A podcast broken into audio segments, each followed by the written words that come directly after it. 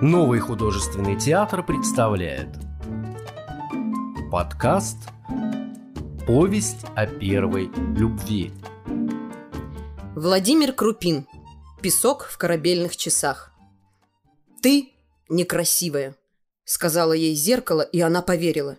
Поверила зеркалу и разбила его. Но зеркал много. Одно разбило, другое скажет «ты некрасивая». Мама услышала звон стекла, вошла и спросила «что такое?» «Оно упало и разбилось», — ответила Таня. «Это к несчастью, я знаю». И она заплакала и сказала маме, «Мам, я такая некрасивая». «Ну кто это тебе сказал, дочка? Ты очень даже ничего». «Ничего? Ничего, пустое место. Я дурнушка. Таня!» «Что Таня? Что Таня?» – перебила Таня. «Всем родителям свои дети хороши, а зеркало разбилось к несчастью. Я хотела гадать, я знаю, как гадать. Надо в сумерки зажечь свечку, расчесать волосы и долго смотреться. Тогда увидишь суженого. Но я увидела только себя. Даже противно. «Как ты много знаешь», — улыбнулась мама.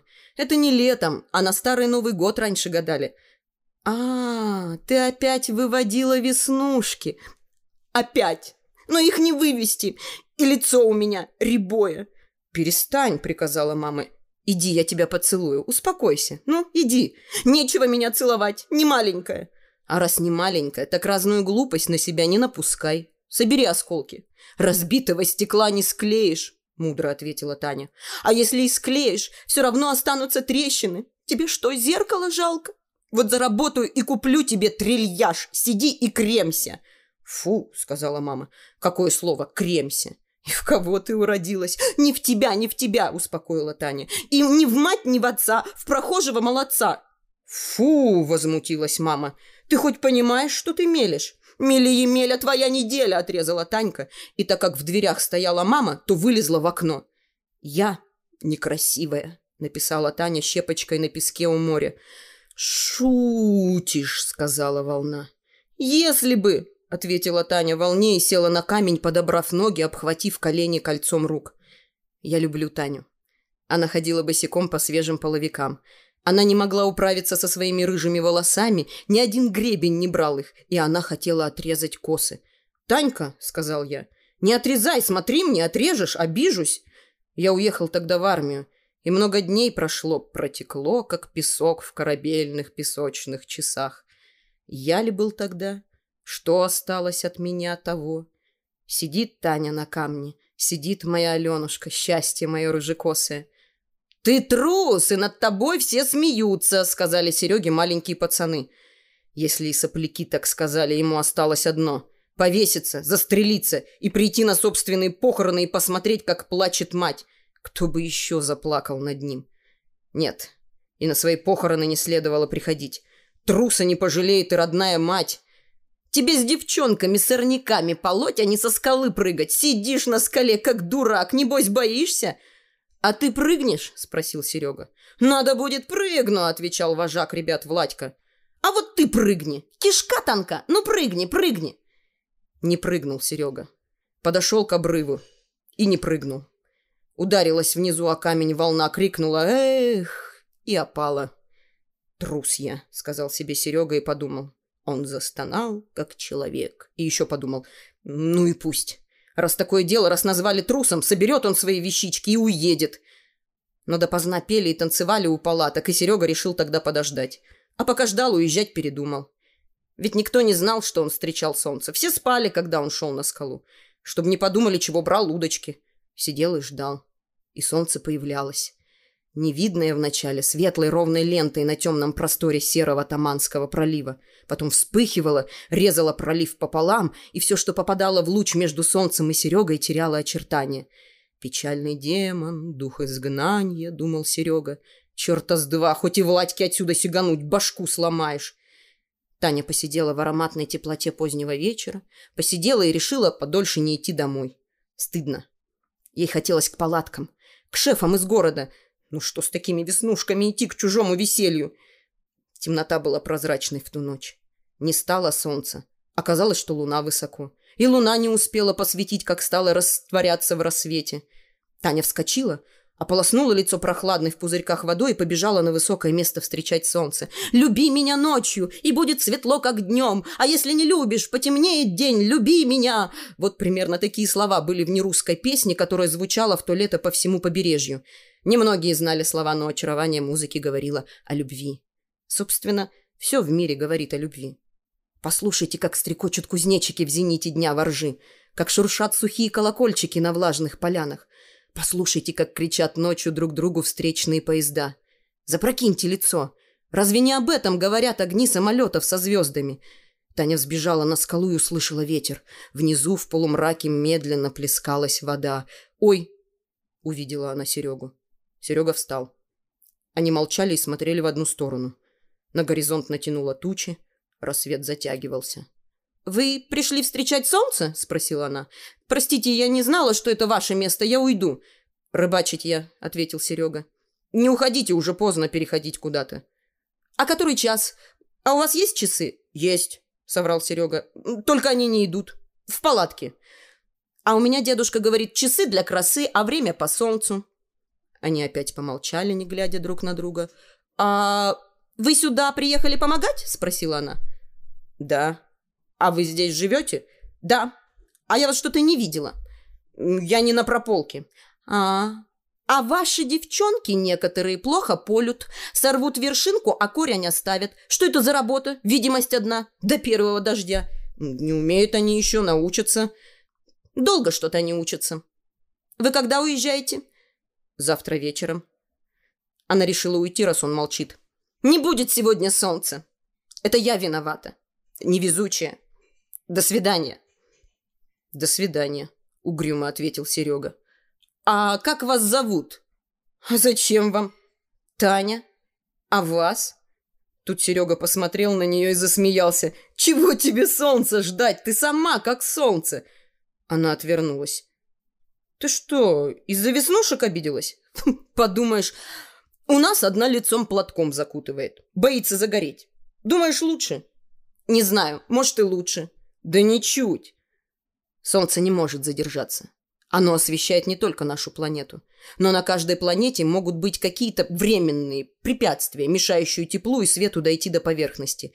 Например, над той частью нашей планеты, где стояли Сергей и Таня в тот день, были тучи. Но солнце взошло и там. Потеплело и посветлело. Таня подошла к обрыву, заглянула вниз.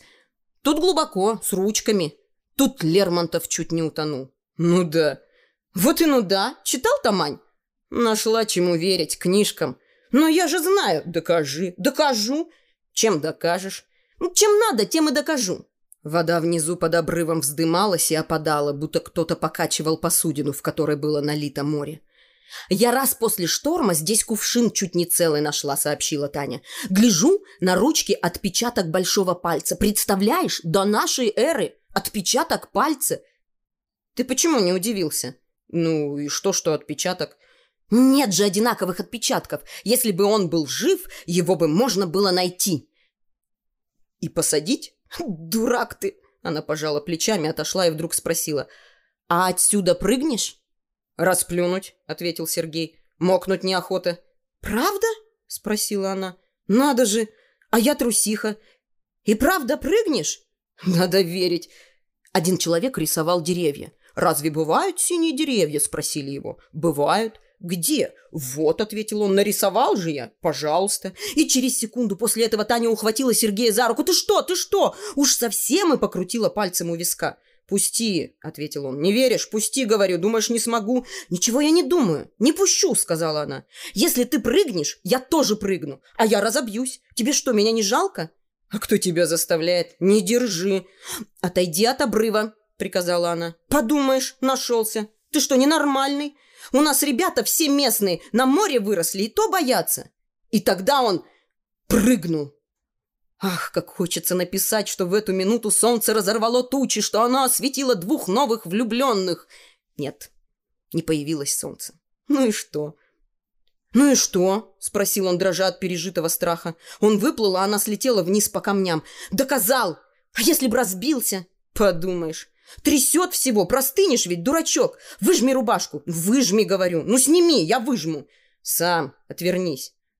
Он выкрутил рубашку, она, не оглядываясь, посоветовала. «И брюки выжми!» «Больно надо!» «Выжми! Что тебе долго? Ведь заболеешь! Ну кто тебя увидит?» Я отвернулась. «Не буду». «О, боже мой! Ну и не выжимай!» Они прошли немного босыми ногами по берегу до пологой тропинки и поднялись. «Беги, переоденься», — сказала она. «И я пойду. Мама не спит, это уж точно». «Таня», — сказал он, — «а меня Сергей зовут». «А тебя, Сергей Муравей, в детсаде дразнили?» «Дразнили. А меня Таня Матаня». «Таня», — сказал он, — «а ты куда ходишь купаться?» «Я на речку». «А почему не на пляж?» «После морской воды волосы не расчесать, только речной отмываю. Больше ничем не берет. Шампунь Садко для морской воды продают. С ним и то никак. Отрежу. Чик и все. И что хорошего? Вон, вон у нас у всех девчонок волосы короткие. Тебе не нравится? Что не нравится? Что короткие? Длинные лучше. Ты с ними не маешься, так и не знаешь. А с короткими что за беда проснулась, стряхнула головой и ать-два, а тут сидишь гребнем, дерешь, дерешь. Не отрезай, Тань. Отрежу, в театр сдам. Или шиньон сделаю. «Фу», — сказал Серега, — «вот уж что не выношу мертвые волосы на голову нашлепывать». «Какие же они мертвые? Волосы долго живые. Вот если человек умрет, так у него еще долго волосы растут. Побреют перед смертью, потом откопают могилу, а он весь оброс. Мертвый. Тебе-то зачем отрезать?» «А тебе-то что?» – спросила Таня.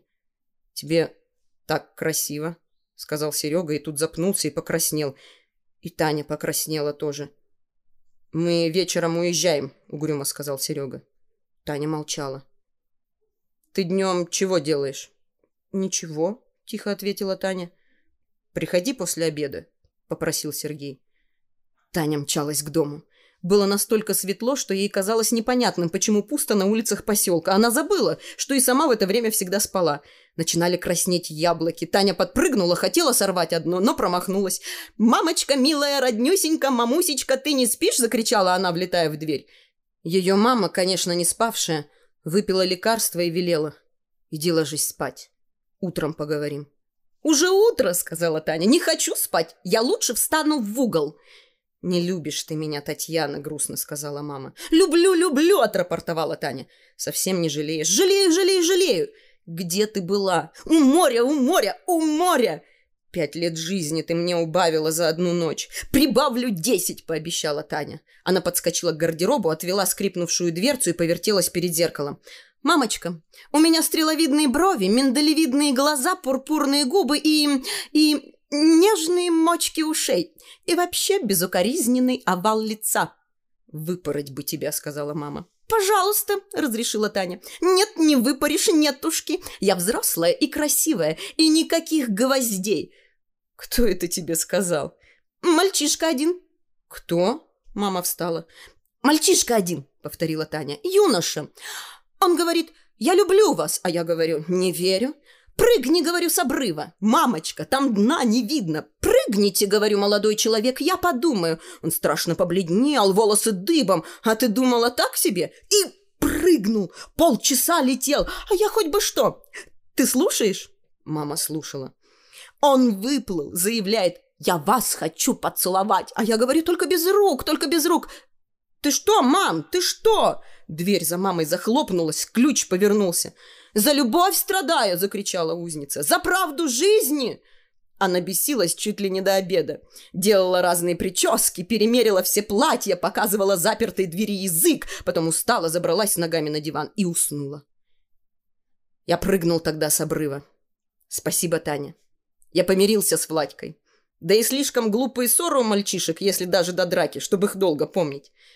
Мы подошли к обрыву. «Но!» — сказал я Владьке. «Давай, не бойся, там глубоко я мерил». «Внизу мерил?» «Отсюда прыгал». «Гад буду!» — не поверил Владька. «Чтоб подохнуть!» — ответил я. Он раздевался. Он боялся быть трусом. «Матери сообщите?» — сказал он. «Сообщим. Мол, при исполнении служебных обязанностей и так далее». «Валяй, валяй!» — жестко сказал я. «Родина меня не забудет!» — воскликнул он. «Сам напомнишь», — ответил я. Много дней прошло, протекло, как песок в корабельных песочных часах. Прощай, рыжекосое счастье мое, Танька, прощай. Мы больше не виделись с Таней. Кого винить? Да и за что винить? Я учился, служил в армии, снова учился, женился. «Танька?» – спросил я во сне. «Танька, ты отрезала косы?» Но я не видел ее даже во сне. Сон был цветной. Подошла ко мне лиса, уселась на хвост и сообщила. «О, упоение погони! О, когда золотое бросается на белое и рождает красное! Танька, ты отрезала косы?» «Какая разница, да или нет?» «Все проходит. Может быть, все проходит. Ударится ветер встречи, и разлетятся поезда, повянут цветы, смолкнут кузнечики, погаснут звезды. Нет, ничего не проходит. И сейчас на том самом обрыве выше полета чаек стоят и ждут солнца девчонка и мальчишка. Может быть, тучи погоду не закажешь, но они встречаются и становятся. Она красивой, он смелым. Другие выпуски подкаста ищите в популярных библиотеках подкастов по поисковому запросу «Сказки на день», а также в социальных сетях в группах Нового художественного театра, где найдете еще много чего интересного.